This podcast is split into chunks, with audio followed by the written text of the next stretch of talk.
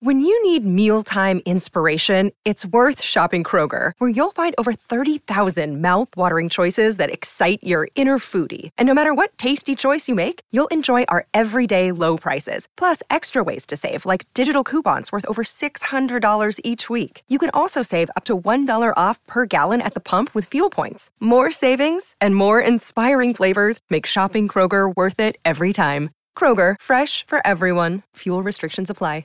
Another day is here, and you're ready for it. What to wear? Check. Breakfast, lunch, and dinner? Check. Planning for what's next and how to save for it? That's where Bank of America can help.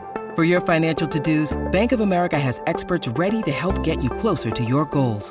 Get started at one of our local financial centers or 24-7 in our mobile banking app. Find a location near you at bankofamerica.com slash talk to us. What would you like the power to do? Mobile banking requires downloading the app and is only available for select devices. Message and data rates may apply. Bank of America and a member FDIC. Mother's Day is around the corner. Find the perfect gift for the mom in your life with a stunning piece of jewelry from Blue Nile. From timeless pearls to dazzling gemstones, Blue Nile has something she'll adore. Need it fast? Most items can ship overnight. Plus, enjoy guaranteed free shipping and returns. Don't miss our special Mother's Day deals. Save big on the season's most beautiful trends. For a limited time, get up to 50% off by going to BlueNile.com. That's BlueNile.com.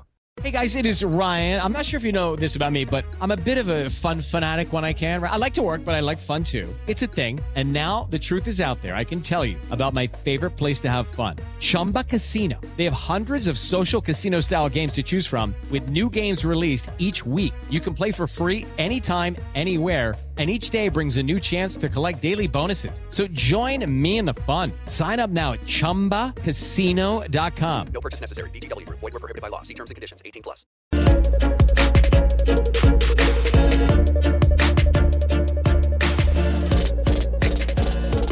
Welcome back to the Over the Monster Podcast Network. I am your host for today's show, Jake Devereaux, and joining me for today's show uh, is Bob Osgood. What's going on, Bob? Not much, Jake. Thanks for uh, asking me aboard here for a little review and preview. Yes, uh, absolutely. No better person to do this with. Um, but you gave the show away. Uh, that's exactly what we're going to be doing today. Uh, I should have announced it from the top, but this is a 2021 recap. But really, the bulk of the show is going to be a way too early look forward towards 2022. Um, because, you know, as soon as that season ended for the Red Sox with the Game 6 loss in the ALCS, uh, I immediately started thinking about next year, uh, which is totally normal, right? Same here. I've been reading things over the last week, and there's a lot of key decisions and dominoes to fall as soon as the first week after the the World Series ends. So, yeah, get going. Lot, lot to discuss. So, a uh, little preview of what we're going to be talking about on today's show. We're going to do a quick recap of the 2021 season. Uh, we're going to look towards 2022 by assessing the Red Sox current free agents, players who are arbitration eligible, players with club options, mutual options, or player options, um, players who are already under contract or pre arbitration. Um, we're going to talk a little bit about some pre arb guys who haven't even made their major league debuts but are on the 40 man roster.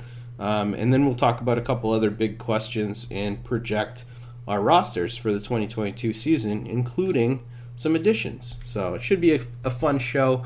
Uh, be a little bit of a longer one, but I think that you know if you're really into the minutia of the roster, this is definitely the show for you.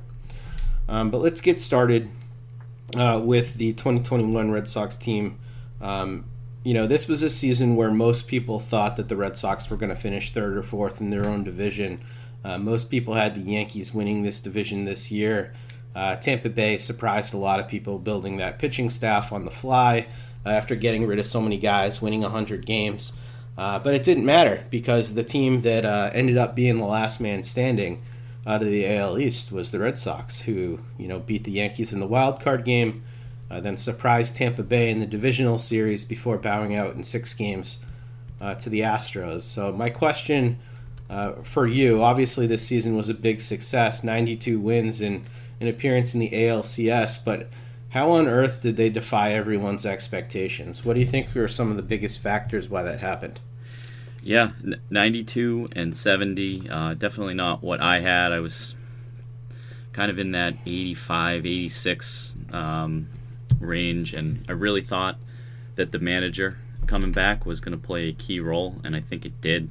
I think it starts with Alex Cora, and that the players, uh, you know, buy in to what he's selling, and he really just gets the most out of everybody. And there are certain moves in the playoffs that I didn't love, but uh, on the whole, I think that last year they had a manager in the dugout that I wasn't sure was alive half of the games, and you, me both. it was it was tough to watch, and I didn't think that he got the most out of everyone. And you just saw from day one uh, with a different manager, and then as fans started coming back into the building, just a, a totally different vibe uh, you know, from April on, where in the first half they really needed every win that they got. I think they played uh, a little over their heads a little bit in the first half and had some comebacks and some just crazy wins that may have looked better than they actually were. And then there were times in August and September that were the opposite, right? There were some injuries, there was the COVID outbreak,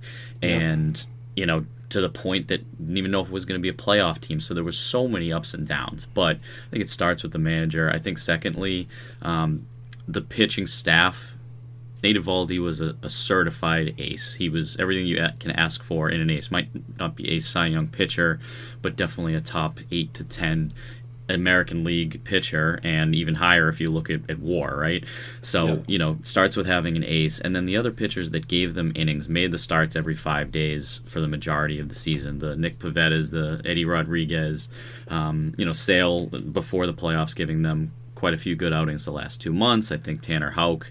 Um, was a revelation for a lot of the year and took everything in stride as he was uh, shuttled back and forth around uh, Massachusetts for a lot of the season. So I think that they just kind of having that stable pitching staff was a huge part. Um, Garrett Whitlock certainly came out of nowhere. I mean, we saw it in spring training. We knew we might have something special there, but he even exceeded what I was expecting. Um, I know I'm giving you about 10 names, but just a lot of players. Enrique Hernandez, uh, Matt Barnes being a stud closer for four months. There was a lot of players that just outperformed expectations, some of which were veteran players. Um, and some of which were, were rookies and some surprises that, that showed up. So, uh, you know, a couple shrewd moves around the deadline that we might not have loved at the time, but were helpful uh, to get them to the playoffs and won a couple of playoff games with those acquisitions as well. Yeah, it really, um, you know, all those all those things are true, and, and in particular, when I think of the first half of the season for the Red Sox, I think of the starting pitching uh, overperforming, and then Matt Barnes being absolutely lights out, like you said. Uh, Hirokazu Sawamura, who had a rough second half, was brilliant in the first half as well. Um, but you know, when I look at the season, it, it it is very different from from half to half. I remember in the first half of the season, we were still talking about kind of how um, bad the home record was for the Red Sox, and that was something that had gone back to uh, 2020. But I think you nailed it. I mean, when the fans started to come back in full force to Fenway, uh, home field advantage started to come back to the Red Sox. So I, I didn't really realize that. I think it's a pretty cool thing, and I, I'm sure you think it's a pretty cool thing as somebody who, you know, has season tickets to the Red Sox, or at least you know part of season tickets to the Red Sox. Just how much having a packed house affected this club this year.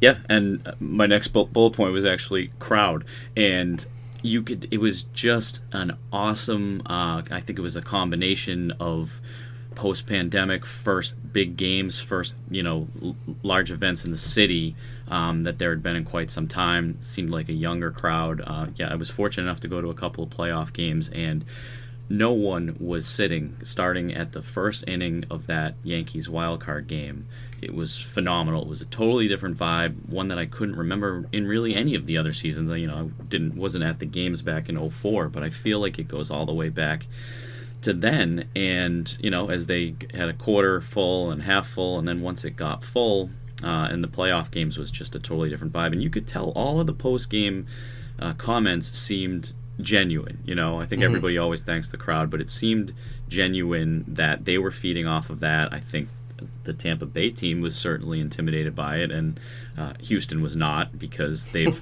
heard and seen everything at this point. Um, but I think it uh, a lot of a lot of close games that, that they pulled out, and I think that easily could have been a factor. Yeah, definitely. And you know, you talked about kind of the middle of the season too, where things got a little bit dicey. Um, right around the trade deadline, right after the trade deadline, August was a pretty rough month in a lot of ways, um, with the COVID epidemic that kind of went on through the clubhouse and you know, I remember the the win just feeling like it was taken out of the sails when when uh, Xander Bogaerts got pulled from that game, um, as he's sort of the heart and soul of this team. But then Yep. the traditional strengths of the Red Sox started to come back towards uh, the end of August, early September, with the offense just really taking over again. And I think, you know, the biggest reason why they advanced in the playoffs, in my opinion, was because the offense powered them. And it was actually really cool, too, to see some of those uh, under the radar pickups, uh, the old friends coming back to the Red Sox and, and making some contributions. Uh, Travis Shaw with a couple key home runs down the stretch. Uh, Jose Iglesias really nailing second base for a while uh, while Arroyo was out. I think those are a couple underrated things that got them to where they are as well. Yeah, good call uh, with with Iglesias. That was something that I barely knew that he was on the team. I think I saw it a few minutes before his first game. I'm like, where did Iglesias come from, right? And he ended up being. I don't think that they're in the playoffs without him, or maybe they don't have the home game in the wild card game. I mean, just he was such a steady force for weeks there. Um, where he had just multi-hit game after multi-hit game when so many players were out, uh, and really that's not the part of his game that you would have expected uh, him Yeah. to to be excelling at. And it was amazing how he was. They added him to the uh, the taxi squad basically to have him in the dugout. And he was the first guy out there. Um, just a great clubhouse presence, even though he wasn't able to play in October. Yeah, I agree. It was awesome to have him back. Um, so bo- both he and Shaw worked out better than I thought they were going to. Um, So closing closing thoughts on this season for me are, are just that you know this team arrived a little bit earlier than we thought, and I also think that we underestimated this team a little bit going into this year. Um, certainly the offense. You know we we got some huge contributions this year from Devers and Bogaerts and JD Martinez, which are all names that you know you could have expected to get those contributions from. But uh, Alex Verdugo, who had a good season on the surface, but you know looked like he got a little bit better than he deserved in 2020, backed that up with a really strong 2021. Kevin Plawecki was great again in a backup role. Hunter Renfroe was an absolute revelation, uh, and Kike Hernandez. You mentioned him at the jump of the show. I mean, he was just fantastic. So the additions, uh, and we've talked about this a number of times, Bob, felt a little bit like 2013, where you kind of threw some darts with some high character guys and some guys with upside, and you know saw if some of them can hit, could hit, and a lot of them did. And you know the nice thing is that a lot of these guys are going to be coming back next year, which we're going to be talking about. But a lot of the names that, that I just mentioned are, you know, either under contract or available to be under contract next year. Absolutely, and I think that they did a good job. Chaim Bloom did a good job of signing players to one and two year deals where there were veteran players, um, you know, where maybe you hold an option, where you would be able to move that contract if things didn't fall the right way. And fortunately, they did. Um, you know, y- y- yeah, you mentioned 2013, the Victorinos and Napolis and Jonny Gomes, and and there were players like that um, that they brought in this year. The Kike Hernandez and you know Garrett Richards didn't quite work out, but just very similar. You know, Kyle Schwarber trade, similar one year type of darts that they threw. If it worked out, great. If it didn't, you could probably move them at the deadline uh, for a prospect and continue to plug away at the rebuild. Um, so it gave them some flexibility to go either direction by having shorter duration contracts, uh, and most of them worked out. Yeah, it really did. Um, so let's let's look ahead here to 2022. We're going to get started off uh, by looking at the free agents. So um, we're going to be looking at whether or not we would try and re-sign these free agents or not. Um, the free agents are as follows: Eduardo Rodriguez, uh, Hansel Robles, Adam Ottavino, Jose Iglesias, Danny Santana, and Travis Shaw. Let's get started right off the top with Eduardo Rodriguez, who had a lot of really good games in the playoffs. Uh, he's a little bit enigmatic this year, um, not exactly performing as well as you would expect him to. The underlying metrics were still quite strong, though. Uh, the Red Sox can try and re sign him. They can also just let him walk. But one of the other things they can do is offer him the qualifying offer, which is uh, a little over $18 million in tied draft pick compensation to him. So if you're the Red Sox, what do you try and do with, with Eduardo? So I'm not going to offer him the qualifying offer of 18 million. I don't think that he's an 18 million dollar pitcher, even if just for one year. I think that there are um, there's too many things that they kind of need to fit in uh, financially this year with just some extra money on the books. Uh, it, it's a lot easier starting in 2023 in terms of guaranteed deals. So I wouldn't pay him 18 million. Um, I would lean towards letting him go because I think there are starting pitching options that can fill in both within the organization as well as free agency. Um, I have enjoyed overall the Eduardo Rodriguez experience. I think that he's been solid in the clubhouse. I think that he has taken the ball every fifth day, which is just such an important uh, quality outside of obviously what was unfortunate in 2020, but he made 34 starts in 2019. He made 31 starts in 2021. Even took the ball the final day of the season uh, to get the win, you know, one final win in that game, in an essential game against Washington, right? So he's done everything that they've asked him to do. 19 and 6 and 13 and 8 seasons. The record has been good. The 4.74 ERA was misleading this year. There's a lot of different indicators that you know, with high BABIP, make you think that he should have been in the mid threes. He pitched better than his stats would indicate. Highest K rate of his career, lowest walk rate of his career. So he did have a pretty decent season, but when you watch the game, you know, start after start, you always feel like there's a little something that's missing. You know, you see glimpses of it where he's great for six innings and then it doesn't carry on to the next start. Whereas that's how you get 157 innings this year and 31 starts. You know, a lot of four and two thirds appearances. And I just feel as a left hander going into free agency that he's going to get uh, more significant money than I would want to bring uh, him back at. And I don't think that he's worth a qualifying offer. Yeah, I totally agree with you uh, on that. And, you know, I, I, wrote an article on why the Red Sox should not try and re sign him uh, before the season, and, and nothing this year changed my mind. I mean, we still. We saw a lot of glimpses of what type of talent he has, especially in the playoffs. Uh, you know, I'll never forget him coming out bumping uh, 96 from the left side, which is something we hadn't seen from him all year. But it's just right. it's rare to get that from from Eduardo Rodriguez, and would it surprise me if he had like one of the best years of his careers in his mid 30s? Uh, no, but it would also not surprise me if he was basically out of the league by his mid 30s. So it's not somebody that I want to push in the chips for at this point, and I'm not sure that Eduardo Rodriguez is going to end up being better than you know some of the internal options that we're going to be talking about later on. So yeah, I agree with you. I would probably try and take the money that you would be giving to Eduardo Rodriguez and go put that into a, a free agent or kind of spread it around a little bit more. Yep. All right, let's get to the uh, two relievers who are free agents, Hansel Robles and Adam Ottavino. Would you try and re-sign either of those guys? I've got a no for both of them as well. Um, you know, I wouldn't rule out if there were uh, close to a minimum contract that you could bring one of them back at, but neither I didn't see enough out of either of them um, to think that they're an essential arm to bring back. I think that there will be a hundred relievers available that are of a similar skill set to them, whether it's a Robles or an Ottavino or 20 other guys that we could talk about.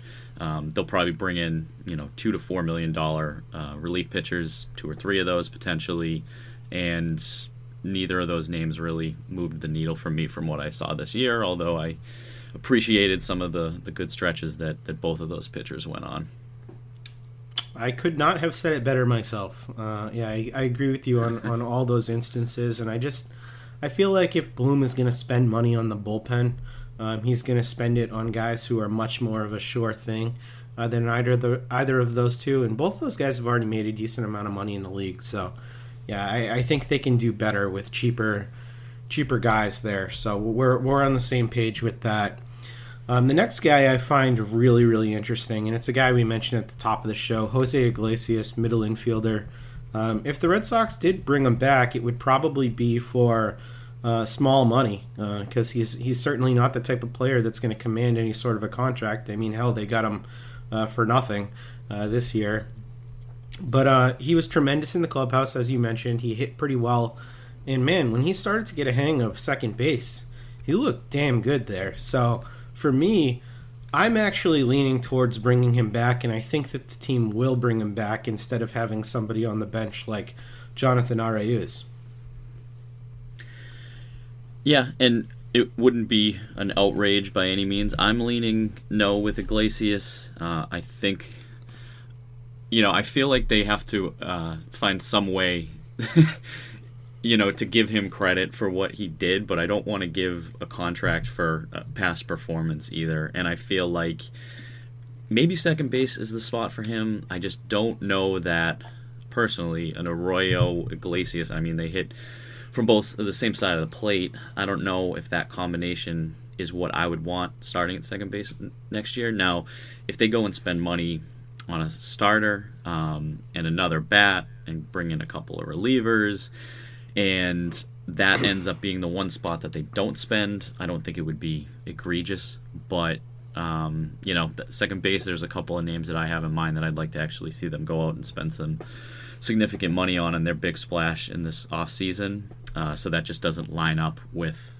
bringing Iglesias back unless you know Arroyo was gone and you needed to have a, a backup at that position. Um, so I, you know, 356 average while he was here, and um, you know hit 373 in the short season for Baltimore last year. So I probably should give him more credit than I am, but um, I think he's on the decline uh, and and not the sure-handed um, middle infielder quite that he was early on in his career. Yeah, it's kind of funny how his career has gone. He's now like a bat first guy. That's it's super weird. Right. And shorthand is probably the wrong word, but I don't think that he's a, an excellent defensive player. He still makes the uh, the flashy play and, and the easy play, but I don't know that he quite has the range that he did before. Well, you know, we'll, we'll leave that teaser there for the people. Uh, you're looking for a little bit of a bigger splash at second base, so you know, stay tuned towards the end of the podcast to hear what Bob's thinking. It is, it is a big bang, though. Uh, let's get to our next guy, Danny Santana. Um, I'm not even going to waste any time on this. Uh, we are both a resounding hell no, as you wrote in the show notes on Danny Santana. I'm sure like Cora's going to go to the wall for him as a guy who got uh, at bats three years in in Game Six of of uh, the ALCS. For some reason, Danny Santana got a plate appearance, um, which just blew my mind. But uh, yeah, I I don't understand Cora's obsession with this guy. Well, seeing him lead off in the sixth inning of the elimination game is is going to be my lasting memory of Danny Santana, and not a good one. So I'm with you there. Yeah, yeah, pretty bad. Uh, Travis Shaw, the mayor of Ding Dong City here, uh, corner infielder, can play a little, little, uh, little first, little, little second, little third if you really needed him to. Uh, what are your thoughts on Shaw? Yeah, I, I think that he will get a, a very small, minor deal. Um, it's similar in that if he's the last uh, infielder that you have as a backup that can play multiple positions. You know, they're they're actually is a, a, pretty limited free agent class at first base, so he might get a little bit of a contract. But you know, he had a couple big hits, but you know, was hitting in the 100s and was released uh, prior to that, so he was kind of already on the scrap heap this year. And I don't know that he'll get much more than like a, a small guaranteed contract or a minor league contract going into next year. I don't know how much he has left uh, in the tank. Yeah, I don't think it's a whole lot, um, but you know, I think he's the type of guy that could very well still be out there uh, for you. Uh, you know, put on speed dial in case somebody gets hurt during spring training and you need to bring him in. Um, but yeah, I don't think that's a priority at this point. So we're pretty much on the same page. The only thing that we differ on is uh, whether or not to bring back Jose Iglesias. Um, so that wraps up the free agents. Now we're going to move on to players who are arbitration eligible. And the question for this group is Are there any of the guys here that you would either not tender a contract to or try and extend this offseason? So the players who fit into that category are Rafael Devers, Hunter Renfroe, Alex Verdugo, Nick Pivetta, Kevin Plawecki, Ryan Brasier, Josh Taylor, and Christian Arroyo. Let's start off the top here. Are there any of these guys who you would non-tender? Um, no, no, I don't see anybody in there that I would non-tender. What about you? The, you know, I was thinking about it. Um, Ryan Brasier, I think, if I remember correctly from looking at his ARB estimate, was uh, set to make somewhere around uh, two million dollars next year, and I don't believe he's quite as good as what he showed. Um, so Okay. it wouldn't uh, absolutely shock me if they non-tendered him, but I think that he did uh, quite enough to to probably warrant that. So actually, you know what? His ARB uh, estimate is 1.4 million bucks. So so not as much. So I ended up going on the side that yes, they will tender him a contract, um, but I guess I'm not as big a Brasier guy as as a lot of people are. Yeah, I mean, he, he is 33 years old, which I Yeah. didn't realize. So he could be on the downswing in his career. You know, he, he's not had that much experience in the league to, for a 33 year old, but I could see that. I wouldn't rule that out. Um, I think he's had some playoff experience and was a nice story this year, coming back from multiple injuries, including getting hit in the head with a line drive, which was brutal. So it was good to see him come back, and really they trusted him in that last week of the season. I think they pitched him four days in a row and was throwing a lot of pitches, and I wonder if that caught up to him a little bit in the playoffs. But you know, I think he's an okay back of the of the bullpen guy. Yeah, I do too. And, and ultimately, we've seen this with Chaim Bloom. He really likes to preserve as many of those bullpen guys as possible. So I think, you know, given the choice of, of getting a guy back like Ryan Brasier for 1.4 or dipping into the minor leagues for a guy like Eduardo Bazardo or something like that, I think he'd rather keep Bazardo down at AAA and maintain that depth um, than, than kind of tap into that right away to save a little bit of money. So. Yeah, I ultimately ended up on on the side of they will tender all of these guys' contracts. Um, the second question, though, is whether or not any of these guys are an extension priority for you this offseason. Any of these guys fit that category? I think priority one of the entire offseason should be ex- to extend Rafael Devers, who has two years left before free agency. Um, I, it, you know, th- Xander Bogaerts is a whole other story, right? He's been extended once and has an opt out a year from now. Um, you know, I've got Devers as priority one and Bogaerts as, as priority two. And I think the odds of an extension um, with Devers are a little bit better, just with uh, Scott Boras being involved uh, for Xander Bogaerts. So I, you know, I think kind of after uh, the player that we're going to talk about next, in terms of whether he will opt in or out, is kind of the first uh, chip to fall. But then after that, I think you really have to focus on a, a Devers and then subsequently a Bogaerts extension. Um, you know, with two years, uh, Devers entering his only entering his age 25 season, so a, a large extension doesn't look as bad with a 25 year old rather than uh, someone who's hitting free agency for the first time at 28 or 29 years old. I don't think that I don't know that his body is going to age great as a third baseman into his 30s, but I think that he can probably play there until 28, 29 years old. So, um, you know, whether it's a, a three year extension so that he would have five total, uh, maybe get a little bit of bump uh, price wise for the arbitration in the first two years and then significant money in the three years after that. Um, I'd really do anything that it takes to, to make sure that Devers is hitting in the middle of that lineup for at least five years. Yeah, I totally agree with you. Um, but I, I think I would approach it if I was Chaim Bloom in, in the opposite direction. I would actually uh, try and get Bogaerts figured out first uh, and then focus on Devers because you have a little bit more time with Devers uh, with the two years left. He's already due for a big arb raise. He's going to make like a million, 11 million bucks uh, this upcoming year in all likelihood. But also, I think you have a better opportunity to sign Rafael Devers if he knows his best friend and role model in the whole wide world, Xander Bogaerts, is going to be on that team for you know the rest of his career. Yeah, it's interesting. Yeah. No, Um, I mean that's that's a good point that I hadn't thought about. I'm I'm just looking at it, you know, on paper, and uh, Yeah. it's important to bring in uh, those facts as well. Yeah, definitely. Uh, those two are literally never apart. Uh, they play catch with each other Right. before the game. Uh, they hang out in the clubhouse. They are always with each other on the bench. So it's clear that that's a pretty special They relationship. should go get the same agent then. that's it. Yeah, we should uh, we should suggest that. Um, before we end our discussion of these Yeah. ARB eligible guys, I want to talk really briefly about Christian Arroyo. Um, you know, we already brought up Jose Iglesias, but is Arroyo good enough to start at second base all year if they don't decide to make that big splash?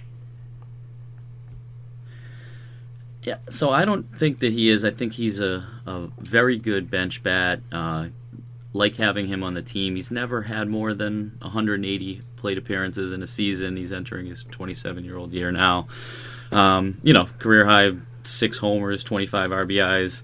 Um, you know, career strikeout rate of about 25%. So I, I, I think that he is a clutch player. I think that there are spots where he can get hot and, um, you know, could potentially, at for me, at most be a platoon bat. If you can have a left handed hitter at second base to, to platoon with him, that would be okay. I don't have a left handed second baseman name off the top of my head, but I, I don't see him, and, and he's, he's been injury prone a little bit Yeah. as well. Um, so I just don't see that I could say, all right, you know, 140 games pen, pencil Christian Arroyo in personally. Yeah, I agree with you. Um, it's it's really just the injury concerns for me. I think he can play the position really well, and I think the bat is probably good enough. Uh, you know, if, if you if you are okay with not getting a ton of offense from that position, I think he's an okay bat, someone who's going to contribute. Um, but yeah, I mean, you have to pair him with someone else because the injury history just speaks for itself, and the fact that he's racked up such an injury history before turning 27 is kind of, you know, eye-opening in its own right. So, yeah, I agree. I'm okay with uh, cheaping out on second base a little bit and going with Arroyo and Iglesias for the year. Um, but you know, I I uh, I think your path is a little bit more interesting at second base. So we'll see if uh, some of that Yeah. that big league money gets flexed. But I think that Some of that Fenway raise a good Sports Group money. I think you raise a good point with the defense, though, because he, he did have he was one of the few that kind of ranked out positively uh, in those you know outs above average and different defensive metrics that you've seen. Um, there weren't too many of them that did rank out positively, and Arroyo was one of them. So I, I think it's important to to mention that that he plays or has played an above average second base. Whereas you know you read different things that some of the range uh, elsewhere in the infield might not be ideal, and it's hard to look at it and say, all right, th- there, isn't some flashy, super defensive second baseman out on the market, or sh- uh, you know, I don't know that they're going to move Bogaerts off of shortstop. That's a whole other conversation. But I do think that defense will be a focus of theirs, and whether that's in a trade or just something kind of outside the box that we haven't thought about yet. Um, I wonder where they'll find a, a spot to do that because they did not rank out well. I mean, they're around 30th in countless metrics, and um, you know, batting average on balls in play was just putrid. Uh, you know, we talked about it with Erod. I think it was around 350, 360 when he was pitching. So Yeah. uh, they do have to find a way to, to make that infield defense a little bit better. Yeah, it'd be interesting in a in a world where uh, people are playing Travis Shaw at second base and Max Muncy at second base to see the Red Sox go with a throwback focus on defense uh, move at that position. So it'll, it'll be interesting, but they're kind of handcuffed, like you said. I mean, if if you want Bogaerts and Devers to be part of this core, and I think we both do, and most Red Sox fans do, you're gonna have to figure it out because that's a pretty leaky left side of the infield. Yeah. Yep. Absolutely. All right, so let's get to the guys with options here. So these guys either have player options, club options, or mutual options. Um, so we're going to talk about what we think is going to happen with these particular guys.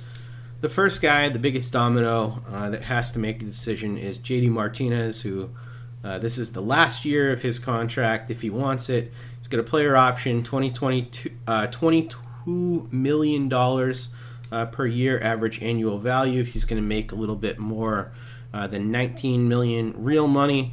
Uh, so, does he decide to opt in?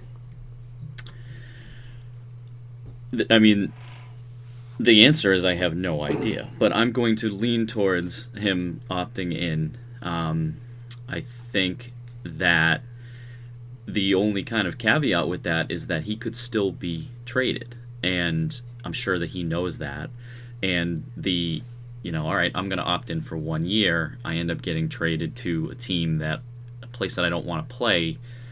I have no say in that. Whereas I do have a say in if I opt out and I go sign a even a two year deal at 30, 32 million, right? That essentially pays him that 19 and then 13 the following year in a place that he wants to play.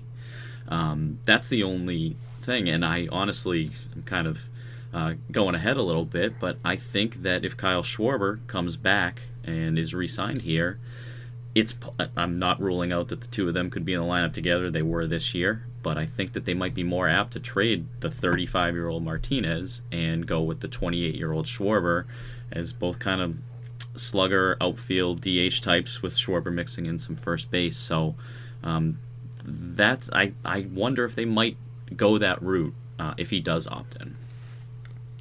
Yeah, it's a really interesting conversation to have and you know, I don't think it's as cut and dry as a lot of people think. I think a lot of people look at this situation and they see the money that is going to be owed to JD Martinez and they're like, oh man, he's not going to get that per year on the open market. Plus, with the uncertainty in the labor negotiations that are going on this winter, you know, just kind of take the safe money and, and, and, see where things are. But I think that JD Martinez uh, really has to pretty heavily believe in himself uh, if he is going to opt into this last year year of the deal because you know if he goes out there and he looks like second half of the year JD Martinez who was certainly a far cry from first half of the year JD Martinez um, he might not get much at all for his next deal so coming right. off of what is a very strong statistical season for JD Martinez and a huge bounce back you know I'd, I'd like to think that he could probably get a multi-year deal close-ish uh, to the money that he's getting right now. So if I was JD Martinez, I, I might have that in the back of my mind. Like maybe I can go pick up a, a solid three-year deal uh, somewhere else. Um, but if I slip next year, I might be completely out of a job or signing for close to nothing. So, you know, I, I agree. I, I don't think it's completely certain one way or the other, but I do think that it is going to be really hard to bring back both JD Martinez and Kyle Schwarber uh, and, and have them both here. I think that Cora was able to kind of make it work, but it was it was not the most natural of fits um, because both these guys have limitations. Kyle Schwarber, though, uh, does have that mutual option, which is certain to be declined. It's $11 million per year. Uh, Schwarber, at his age, uh, 29 years old, is certainly going to opt out and probably get paid a pretty handsome sum on the open market. Yeah, and I, I think that there were, I mean, when Dalbec was red hot, uh, there were days that Schwarber sat. And if you're going to be putting significant money towards a Schwarber contract, if that did happen, you want him in the lineup every day. And there were just kind of like one too many outfield DH first base types um, you know, I mean, never mind when you have to play in a National League park and you have to sit two of those guys. Um, so yeah, I mean, Martinez, it's it's probably not fair to to split it up because he was so great hitting 351 with nine homers in April, but after the All Star break, that was down to 268. He had 10 homers, 37 RBIs after the All Star break in 64 games, which is good. But like you said, if he's that for an entire season, you don't know at 36 years old what he's going to get on the open market. So it would not surprise me either way. I'm, you know, fence riding here, um, but I have the 52% leaning towards him opting in. I think that's a that's a pretty fair estimate. Um, with with Schwarber though, if I had my choice of these two guys, I'd obviously prefer to pay Schwarber the money and, and have his bat in the lineup and one of the reasons why too is I mean JD has been great for the Red Sox. It's it's been a contract that's worked out pretty well, uh, really well actually. But the the one nitpick that I have with JD Martinez's game is as a DH, his at bats are very quick. He doesn't see that many pitches. You know, you, he's he's either going to go up there and rip a double or a home run, or that at bat is usually ending in and out. Um, he's he's a pretty quick at bat, which is, you know, something that I think works and it's fine during the regular season. But uh, I, I really like Kyle Schwarber's approach of taking so many pitches and working walks and kind of just wearing down pitchers a little bit more than than JD's approach at this point. Yeah, and a seven-year uh, difference in age is uh, you know very significant. It's easy to forget that Schwarber is 28 years old. Yeah, definitely. All right, let's get to a couple easy ones here. Uh, Garrett Richards and Martin Perez both have club options. Uh, 10 million for Garrett Richards, 6 million uh, for Martin Perez. Uh, any reason for the team not to decline those two options? No, I cannot think of a single reason. What about you? Uh, are you are you volunteering to drive them to the airport?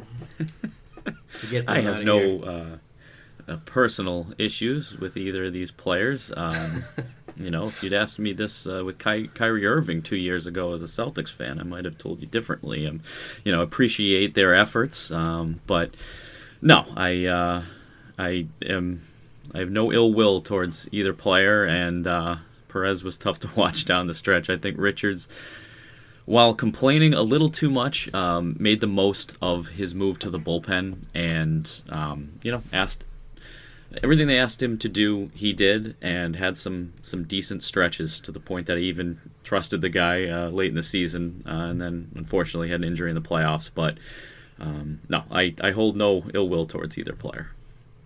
Yeah, I mean Garrett Richards uh, in in the starting rotation was just not even close to what I thought he was going to be. I thought he was going to be really good. Uh, that was super disappointing him out of the pen was solid, but not ten million dollars solid. And, and Martin Perez, uh, hell of a guy, a, a, guy that I wish was better um, because I really like his personality and you know I like him on Twitter and I like how he interacts with the fans. But you know six million is too much for a guy who doesn't have a guaranteed rotation spot and really with the way he pitched should not. So we are on board. Uh, with those guys, I would love to get a beer with Martin Perez. Would not want to get a beer with Garrett Richards. I think that's well said. uh, let's move on to uh, the last one here, and, and, and this is going to be one of the well, just almost dropped my mouse here. Uh, going to be one of the most uh, interesting uh, stories of the offseason. Christian Vázquez. Uh, the Red Sox hold a club option of seven million dollars for Vázquez. should the Red Sox pay this much for a guy who had a down offensive year? It is Ryan here, and I have a question for you. What do you do when you win? Like, are you a fist pumper? A woohooer, a hand clapper, a high fiver. I kind of like the high five, but if you want to hone in on those winning moves, check out Chumba Casino. At ChumbaCasino.com, choose from hundreds of social casino style games for your chance to redeem serious cash prizes. There are new game releases weekly, plus free daily bonuses. So don't wait. Start having the most fun ever at ChumbaCasino.com. No purchase necessary. VGW. Void were prohibited by law. See terms and conditions. 18 plus. Judy was boring. Hello. Then Judy discovered ChumbaCasino.com. It's my little escape. Now Judy's the life of the party. Oh, baby, mama's bringing home the bacon. Whoa, take it easy, Judy. The Chumba life is for everybody. So go to ChumbaCasino.com and play over 100 casino-style games. Join today and play for free for your chance to redeem some serious prizes. ChumbaCasino.com. No purchase necessary. Void where prohibited by law. 18 plus terms and conditions apply. See website for details. So, it's, it, I mean, this is definitely a tough decision. I would exercise the option for a couple of reasons. I think that, you know, it's more likely than not that you won't get $7 million worth of value out of Vázquez, but I think that the alternatives, if you let him walk, um, there are limited catching options in free agency. Uh, I think it's too early to turn to a, a Connor Wong and Plawecki combination. I think Vázquez knows the staff so well, and there's not going to be a whole lot of turnover. You might have one new starting pitcher coming in next year, and even if if Eovaldi's pitching with Plawecki, you know uh, Vázquez would have um, hopefully a rapport with the other three. Um, you know, I I think that it's just it's only a one year commitment. Seven million isn't just a number that totally jumps off the page that you know it's not a no way. I wouldn't be shocked but i would lean towards picking it back up even though when you look at the the hitting stats the last couple of years there's no way that you could justify that. But i just i, I think that you could put yourself into a situation where it's a real black hole. You don't want to have like a martin maldonado type of offensive catcher um, there. I think Vázquez can at least hold his own and hit what's he? he's a 259 career hitter. I think he can do that and he's a contact guy too. I mean, we saw him get some pretty big hits in the playoffs here. Um, you know, you, you, hit the nail on the head with his knowledge of this pitching staff and the fact that that's just a really seamless fit. And I know what Cora thinks of his defense and how how much he means to the clubhouse. And hell, I mean, Baseball America uh, polled a bunch of execs and uh, they had him as the top defensive catcher uh, in the league. And, and while I don't agree with that, I think he's a very good defensive catcher. He calls a good game. Um, I think it's too much money for him. And what I would like the team to do is negotiate some sort of extension with him for like three or four years at slightly lower AAV. Uh, than $7 million, that would be optimal for me. And I think he might be willing to do something like that. Um, so that would be my first approach. But if he balks at that idea and wants to become a free agent, uh, instead I would just exercise the seven million bucks because, because like you, I, I, just don't think that the juice is quite worth the squeeze to kind of maybe maybe you save three million on the guy who you bring in, um, but then that guy has to learn the intricacies of this staff and and all that other stuff. So yeah, I I think uh, ultimately Vázquez is back with the team either on this option or on an extension.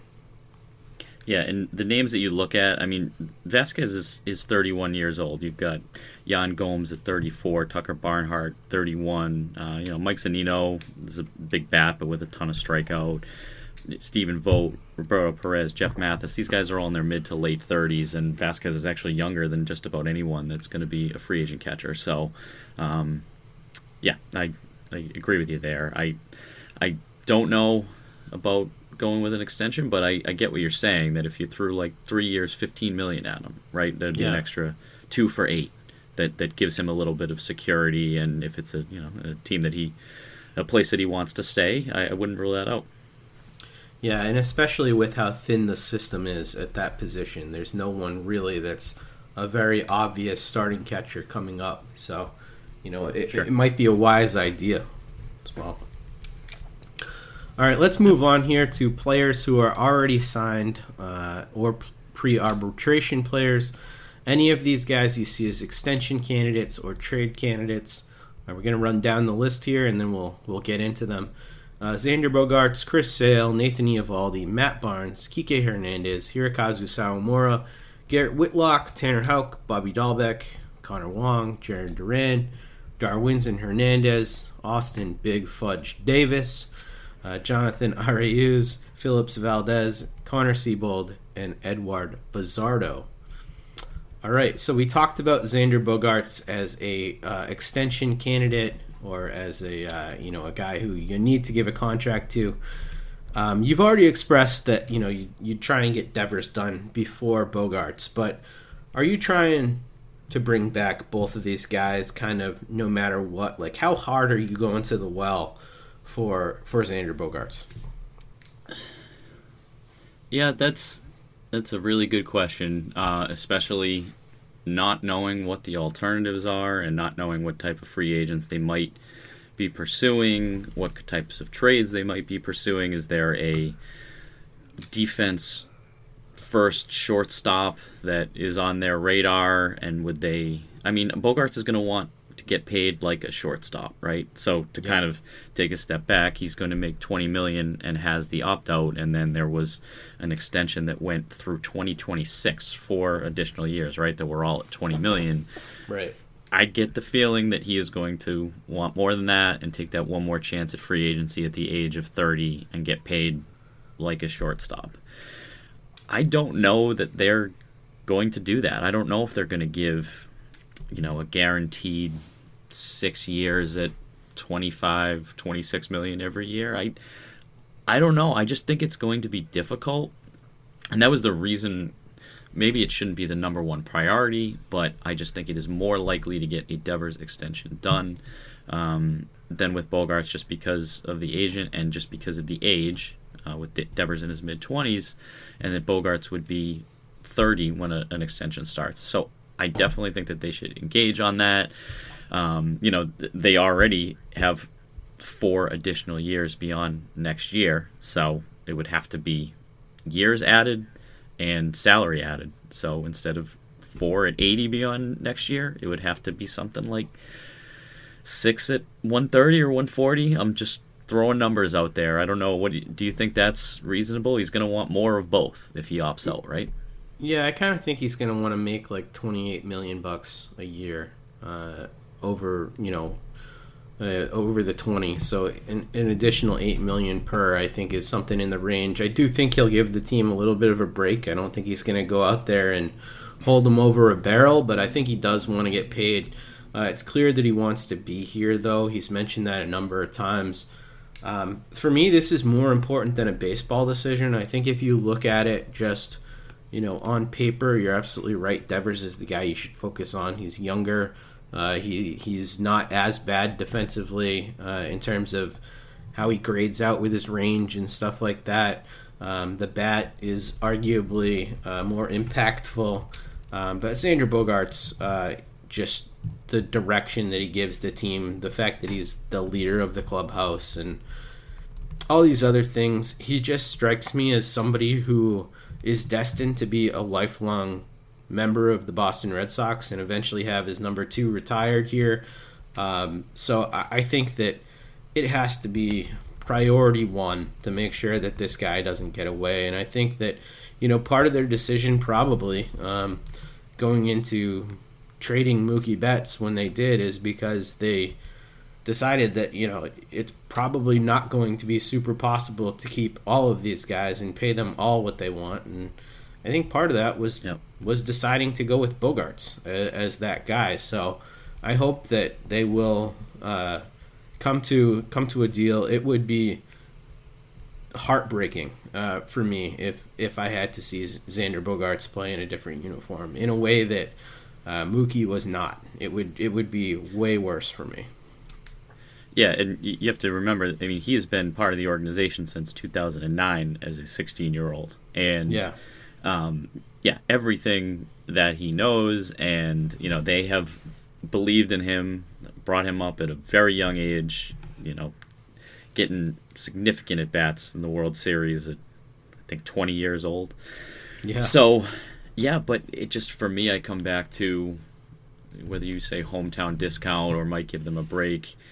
It's just rare that Scott Boras allows his clients to do that, and that's the part that's toughest for me. So I hope that uh, you know they can come to something and get a little bit of a break. I just don't.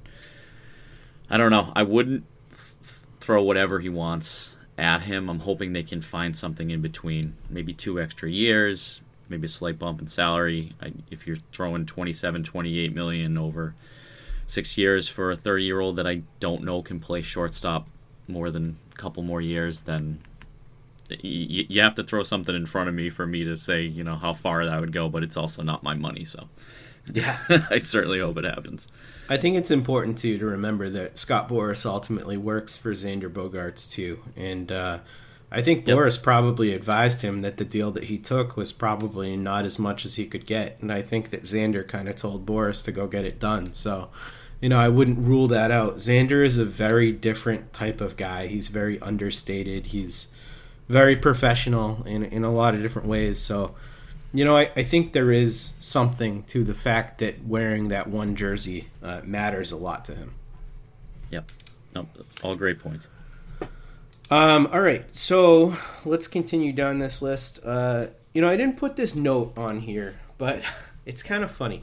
Nathan Eovaldi at this point uh, in his career. 17 million per was his contract. He's got one year left on it. You mentioned the fact that he was a bona fide ace Did they try and get something done with Eovaldi in terms of an extension, or explore that? Well, you have to tell me whether they're going out and signing a significant starting pitcher. And the name that I have in mind is Max Scherzer. Um, not to That's significant. yeah, that's a significant name.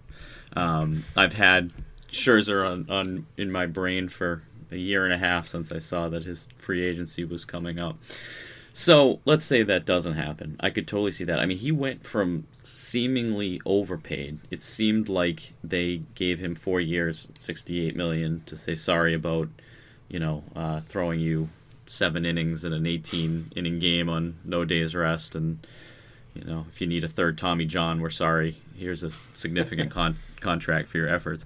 Yeah. But then this year, seventeen million, you absolutely pay that for what he did for. Um, you know, not not quite a Cy Young pitcher, but a step down from that.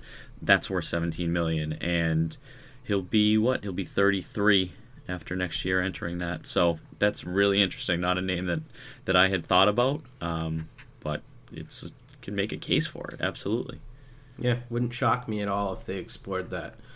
Um, let's talk about Garrett Whitlock and Tanner Houck. So these are both two guys internally who uh, the Red Sox have talked about moving to the starting rotation with Tanner Houck. I mean, that's how he came up.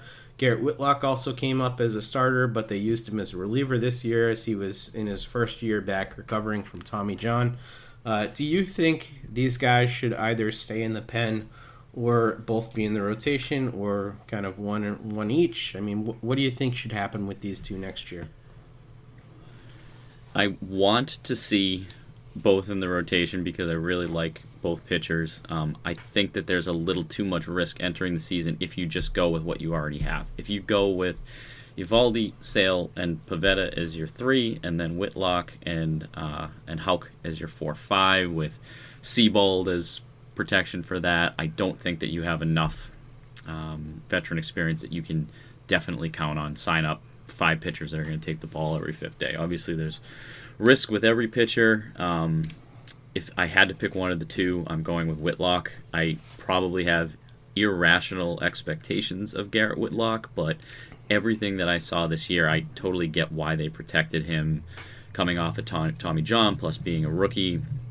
They did a really good job of early in the season pitching him only on two days rest and then one day's rest and then you know only once or twice the whole year do they use him on back to back days. So I think they did a great job with that and I want to see a guy like Whitlock pitch as many innings as possible.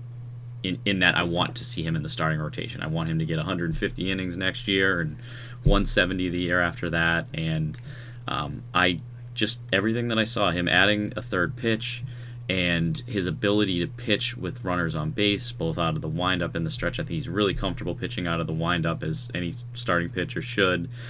And I would, I without question want to see Whitlock there. Houck, I could see him in a similar role next year, um, where he kind of almost has the Whitlock role, where he could go two or three innings and then take a couple of days off, and then be your sixth starter that you could move to your fifth starter if there was an injury.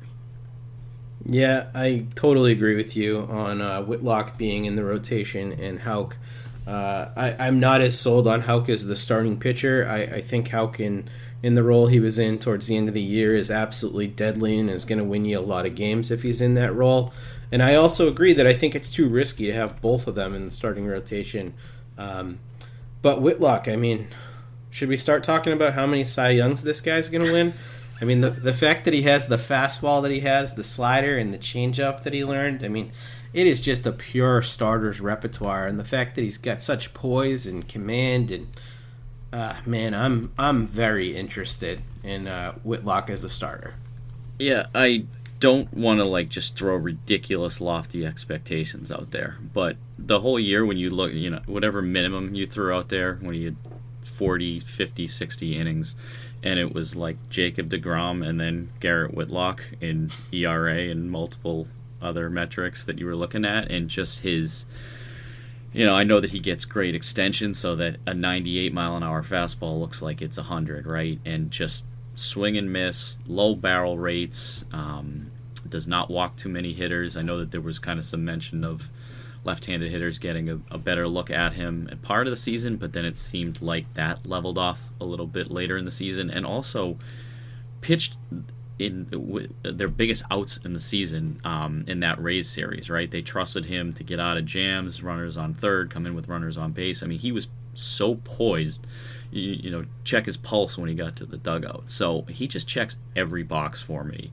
Um, you know, we're throwing DeGrom and Cy Youngs out there. We're probably getting ahead of ourselves. But I looked at him as a potential three or four starter, and now I look at him as a potential ceiling of an ace, which yeah. maybe I'm being a, a fanboy a little bit, but um, just an absolute gift from the Yankees. Yeah, at least a solid two or three, I think. Sure. Uh, if if Ace doesn't work out for him, um, and and a man with exquisite taste too, since his his hero uh, is is one of my favorite pitchers, Rick Porcello. I really enjoyed that article uh, on the Athletics, so I urge anybody uh, that hasn't read the Garrett Whitlock uh, obsession piece uh, with Rick Porcello to go check that out. And I hope he switches to number 22 next year on the suggestion yeah. of Rick Porcello. That would make me very happy. Same with Houck. We got to get these both of these guys some normal numbers next year. Um, you know, Houck mixed his changeup in more later in the season, and he seemed like such a two-pitch fastball slider, um, making him perfect for that swing role. But his changeup had some flashes, so if he can work on that and make it a reliable third pitch, maybe not to start the year next year, but maybe two years from now he can he can prove himself throughout next season as a three pitch pitcher as well. Yeah, that'd be very interesting. The stuff is nasty and and like we said with Whitlock, I mean Houck's one of those guys that went out there on the hill and just had no pulse. Right. Uh, it didn't matter who he was facing. Uh, he did not get intimidated one bit. Uh, he, he's got one of the best mean faces on the mound of anybody chewing the gum, full sleeve. Uh, you know, I, I don't know. He looks pretty intimidating out there. I will admit. Yeah, definitely. Uh, a guy who looks a little bit friendlier on the field, though, is our next topic here. Bobby Dalbec, uh, first baseman uh, for the team, came on huge in the second half of the year. Really uh, was was a completely different guy, and you know, he, he made me not look as dumb for my prediction of 36 bombs for him this year. Ended the year with 25. Uh, but but my question is, did he do enough uh, for his value in the second half to be a trade candidate here with uh, Triston Casas seemingly going to be in the mix to be ready by mid-year next year, and especially with you know the the little bit of a crowd going on with potential with JD Martinez and what you want to do with Kyle Schwarber. Is he somebody that they would explore uh, moving? I think it'll be explored. I think that is a take that a lot of people have in that, you know, that's the easy one to move. But for me, I'm not doing that yet. Maybe a year from now. Um, I don't want to fall back on somebody that as as high expectations as we have with Casas uh, is going to be up mid-season. You know, I want to hand that over to Casas in 2023, and I think if you're playing for next year, and that's where you know, yeah, the window started a year early, but you know, all eyes have been towards the 22 season. You don't want to go in with trading Dalbec. Um, and are you going to go full time Kyle Schwarber at first base? I don't know. I think that his defense improved. I think that the second half of the year, you know, you cannot look at Dalbec's stats uh, on a full season. 298 OBP. Uh, you can't just look at that. You have to look at the, the August and September numbers where he hit 339 in August with seven home runs and cut his strikeout rate in half. And then in September, October, hit, you know, back down to 247, but seven more home runs. Uh, his barrel rates are just insane. Uh, if you just look at how hard he hits the ball, he has a, a sneaky good sprint speed. So, you know, you know might be able to mix in a few steals or at least be a solid base runner. I thought he got better at first base. So for me, I've become a Dalbec guy. I know the limitations. I know that uh, you know if he's facing a right-handed pitcher that throws 96, right? I think he hit under 100 against pitchers like that. So you can't just give him a full-time role. You might need to have a left-handed bat to platoon with him you know, Mitch Moreland keeps coming up in my head. You know, if you don't have a Schwarber come back, whether it's him or someone like him, yeah. um, you know, a left-handed bat that you can sub in if they have a hard-throwing righty late in the game. But um, I I want to see Dalbec on this team next year, and I don't think that your mid to high 30s prediction is totally um, unrealistic if he kind of starts to put things together the way that he looked in the second half of the season it's so easy to think of him not playing in the playoffs and that he might be on the outskirts. But I think that that was just uh, he was the odd guy out with the number of, of power bats that they had at that time. Yeah, and and I also think that it's going to take quite a bit to pry him from the Red Sox at this point too. It's not a guy who I would be willing to sell low on uh, for all the reasons you mentioned. I mean, the power potential and the improvements we saw. Um, I'm not going to hesitate to trade him if some team comes correct with just a Godfather offer for for Bobby Dalbec. They fall sure. in love with him more than you do. I think that first base is is a place you could patch up with like a Yoshi Tsutsugo or you know Travis Shaw combination or whatever you want to do uh, until Casas comes up because ultimately I believe Casas is the guy there. Um, but I'm also not going to leave myself unnecessarily thin to just get out from under Bobby Dalbec because I think that you're you're you're absolutely right, Bob. I I think by this time next year you could uh, have a much more valuable guy in in Bobby Dalbec if he continues to make these strides. Yep. All right, next category for us, we're going to get to some pre-arb players who have not made their major league debut but are on the 40 man. And uh, the question with these guys is just as simple: Would you keep them on the 40 man or not? Uh, let's run down the list: Ronaldo Hernandez, uh, Hudson Potts, Jason Rosario, Jay Groome, and Bryan Mata. Keeping all these guys, getting rid of any? I would certainly keep Hernandez, Groome, and Mata uh, Mata's tough with the injury, so it's hard to evaluate. I know that he's a little bit older now. Um, Groome, first half of the he seems very polarizing, depend on on who you talk to. But I thought that he handled his promotion, I believe, to Portland late in the season very well, um, and really exceeded any of his I think all of the other seasons combined, he threw more innings than that this year. And I think that late in the season, he ramped up the strikeouts. Even if he's not a starter long term, I think you have a good lefty bullpen arm and Groome, and I, I just wouldn't let him get away. You've invested too much. You picked him in the first round. I, I can't give. I can't just drop him off the 40 man yet. Um, Hernandez, the catcher, really came on in the second half of the year, uh, hitting for power. And as you mentioned, you know, with the uncertainty at catcher, uh, you know, you really hope that, that a Wong or Hernandez next year can step up and be a possibility of somebody that you could uh, make a long term catcher. So the other two, Potts and Rosario, I think Potts is a cut. He has not hit since 2018 at any level. He hit 154 at Double A that year, hit 227 in 2019, and then he hit 217 this year. He mixes in a little power. He's got versatility, but I just his strikeout rates are was 32% this year. It's just I think that um, you know it was worth a shot, but he's kind of fallen a little bit, and I think that they're going to be in a roster crunch on the 40 a little bit with who they need to add, and then. Uh, Jason Rosario is another one that I just think is on the fringe. I think if they they um, I think he's a really good defensive player. I wouldn't give up on him just yet, but he could be a cut if they you know need one spot at the end there. He had 232 this year, uh, but just three homers, had 11 steals. So he's got speed, he's got defense, but I don't know what his ceiling is. He might just be kind of like a fourth outfielder type. I don't know if he'll be a whole lot better than that, but I would like to see him hang on if they can. Yeah, I mean, I, I wouldn't hesitate moving Potts or Rosario either off the 40 man or uh, trading either of those guys if you can get anything for them or include them as a throw-in. Um, with with Hernandez, Groome, and Mata, though, I'm, I'm right with you. Uh, I think you need to keep all three of those guys on here. So sticking with the prospect thing here, looking towards 2022, um, do we see any Red Sox prospects contributing to the big league team in 2022? So I would start, and like we said earlier, I think Casas especially just has continued to, to rake out in Arizona. and I think he's on track for for midseason next year. I'm sure some people will be calling for him to make the opening day roster if he has a great spring. Um, I think they'll probably give him a, he had a, a taste of AAA. I think that he'll get a little bit more, at least a month or two down there.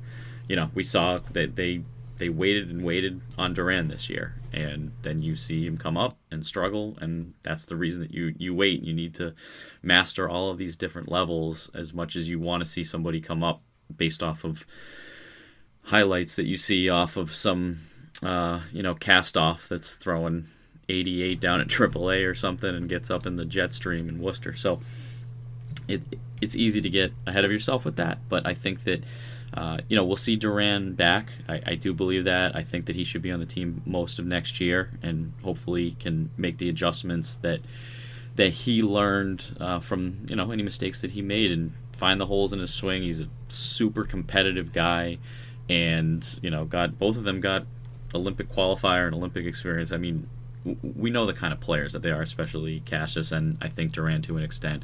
Two other names that I think we could see: Connor Seabold. I have on my my bullpen for next year and maybe sixth, seventh starter. Uh, you know, I think he's getting up there in age a little bit for for a prospect. I don't have in front of me, but I think he's a little bit older, and I think that that next year should be the his first shot in the big leagues. And then Connor Wong. Um, you know, I don't know that he would be opening day roster, but I think that we'll see him. He has a little bit of versatility even beyond catcher, and I know that Nate Eovaldi was very comfortable throwing him this year in the uh, couple of starts that Wong was up with the team. So those are the four names that come to mind.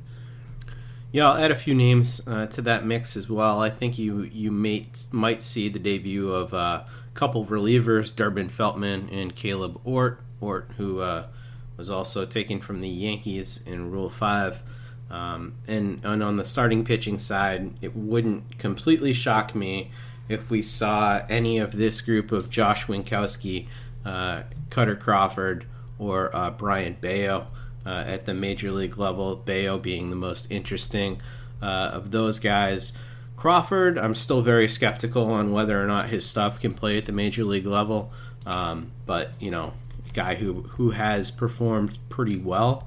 Um, and, and a little bit surprising since he's come back from Tommy John surgery. So, a couple other names to to keep on your radar. Uh, yeah. Any of those names pique your interest? I think Winckowski is a, a good call. I, I, think you could see him up for a spot start or two. Uh, pitched, you know, his stats don't totally jump off the page uh, at Portland, but he got the late look in, in Worcester. Um, love Bello. I was thinking that he might be the year after. Um, yeah. But you know, I wouldn't rule it if he pitches the way that he did this year and continues to to climb up in the system there and gets to Worcester. I wouldn't rule anything out. Uh, yeah, I think what you said about Crawford is fair too. You know, I don't know what his ceiling is, but he's a depth starter, and they gave him a chance this year. I think that he's maybe in the Dominican or he's somewhere that's going to be pitching in the offseason, so they want to give him extended innings uh, and get additional looks, as I know that he had had Tommy John surgery uh, previous to that, the previous season. So, yeah, I think I think we'll see Crawford, although I just don't know what his upside is, and I think Winckowski is a good call that that he can make an appearance or two. Yeah, all interesting guys. Yep. Um, so my last big question here before we get to our projected off-season roster is actually dovetails into my projected uh, off-season additions. I have for my last big question here who will close games for the Red Sox in 2022? Uh, a fair question since Barnes just looked catastrophically bad uh, in the second half of the season. Uh, so I'm just going to get right into my projected offseason additions to this team. Uh, and I'm going to start with my relievers. I think the Red Sox are going to go out and sign two big relievers. Corey Knebel of the Dodgers. I think he's going to end up closing games for this team next year. I think they also sign uh, the Houston Astros, Kendall Graveman, who's going to be a free agent. Uh, and then I have them signing Alex Cobb as a starting pitcher uh, to fill one of those spots and uh, bringing back Jose Iglesias and Christian Vázquez. So, uh, not exactly a huge offseason, but the Red Sox really going out there uh, and spending money on the pitching side of things, getting two really good relievers and a solid starter. I think a lot of people probably don't think about Alex Cobb when they think about solid starter, um, but this is a guy who came up with the Rays organization, uh, pitched there from age 23 to uh, age 29. Uh, and had a really good year with the uh, LA Angels last year. He had a struck out, you know, almost 10 guys per nine. Um, had a very low walk rate. Had a 3.76 ERA over the course of a year. Uh, had his best season, arguably, of his career. Um, so I, I, actually think Cobb is a really underrated pitcher. He's had some health issues, but a really quality righty who I think could stabilize that organization. He's 34. I don't expect him to get a huge deal, but you know, not not exactly the the splash that Max Scherzer is, but definitely an interesting guy. Yeah, and, and Cobb definitely in the mix. There's a couple other starters that are kind of in that tier that I'm going to mention. Um, but you know, Cobb definitely a veteran, reliable pitcher who has been pretty decent and has some great secondary pitches. Um, I, am shooting a little bit higher, Jake, and maybe this is just you know my eyes getting a little too big here, but I'm looking at payroll this year, and of course we have that ungodly 16 million of David Price's salary that's still on there, and things will look a lot better the year after. But seeing you know Pedroia coming off for 12 and Benintendi for three, and a couple of others that for less that are coming off, um, you know the, their payroll amount right now is about I think 185 is what Spotrac has, but they have Andriese on there, so I think it's about 182. And as opt outs happen, I think, you know, Schwarber for 11 brings you down to 171, and Richards for 10 brings you to 161, and Perez for 7 is at 154. And if JD opts out, or if they trade him, which is actually the route that I'm going to go, I'm going to say that I think that JD opts in and that they trade him, and then you're down to 134. And, you know, the luxury tax was 210 this year and they did not surpass that the past couple of years, and I feel like they weren't going to do that with the uh, looking forward to 2022. I hope that they will go past that threshold, but I also think that there are ways to make at least one significant splash and get close to 210. Uh, you know, even with an extension or two. So the kind of the two names that I had in mind were either um, Max Scherzer or Marcus Semien. Those are the two names that I keep coming back to even if that is a 25 million type deal for Semien per year, um, or Scherzer, who could potentially be 30 or 35 on a shorter term contract, maybe two years or three years as he's 38 years old. I think that they can do that and bring back Kyle Schwarber for 15 to 20 million. Uh, so those are kind of like t- two names that, that stick out for me. You know, if you go top of the starting pitcher market, in a Max Scherzer type of offer, then you're going to have to go cheaper at second base. A name that comes to mind at second base for me was Chris Taylor, who just is so similar to Enrique Hernandez in many ways that he plays the same positions. He kind of replaced Hernandez's role in Los Angeles, um, playing a little second base, a little shortstop, a little bit of outfield, and just a really clutch hitter who is just kind of sneaky. He doesn't get every day at bats always, but I think that he could be a similar player. And who knows, maybe Hernandez will put a good word in for his ex teammate uh, to come out to Boston as a free agent. So those are the names that I had. You know, I think that re signing Schwarber should be a priority, and I think that making one big splash. Semien, Scherzer. I think Semien's a better defensive second baseman Whereas Trevor Story, another name that is on my radar as well, doesn't grade out as well defensively, or, although who knows how Coors Field affects that. And he's a shortstop that would need to move over to second base. And, you know, is someone going to pay him as a shortstop? So I'm not sure whether Story fits in or not. Um, I don't know. Before I get into the relievers, am I shooting way too high? Is this unreasonable? I mean, I love it. Um, Max Scherzer's been a guy who I've had eyes for for uh, a long time, and and I've been eyeing this year as he's finally going to come to the Red Sox, and it's going to make my dreams come true. Um, but the the truth of the matter is, Max seems like a West Coast guy. At least it seems like that's his preference is to stay out there. And you know, I have to think that if he wants to stay out there, he's probably going to make that happen. Uh, that being said, I like your off season a hell of a lot more than mine uh, with the idea of adding, you know, two Dodgers, uh, Scherzer and Taylor. Uh, I would love that. That would actually be my preference. Uh, you know, the way you have it with your optimal off season kind of being Scherzer, Schwarber, Taylor.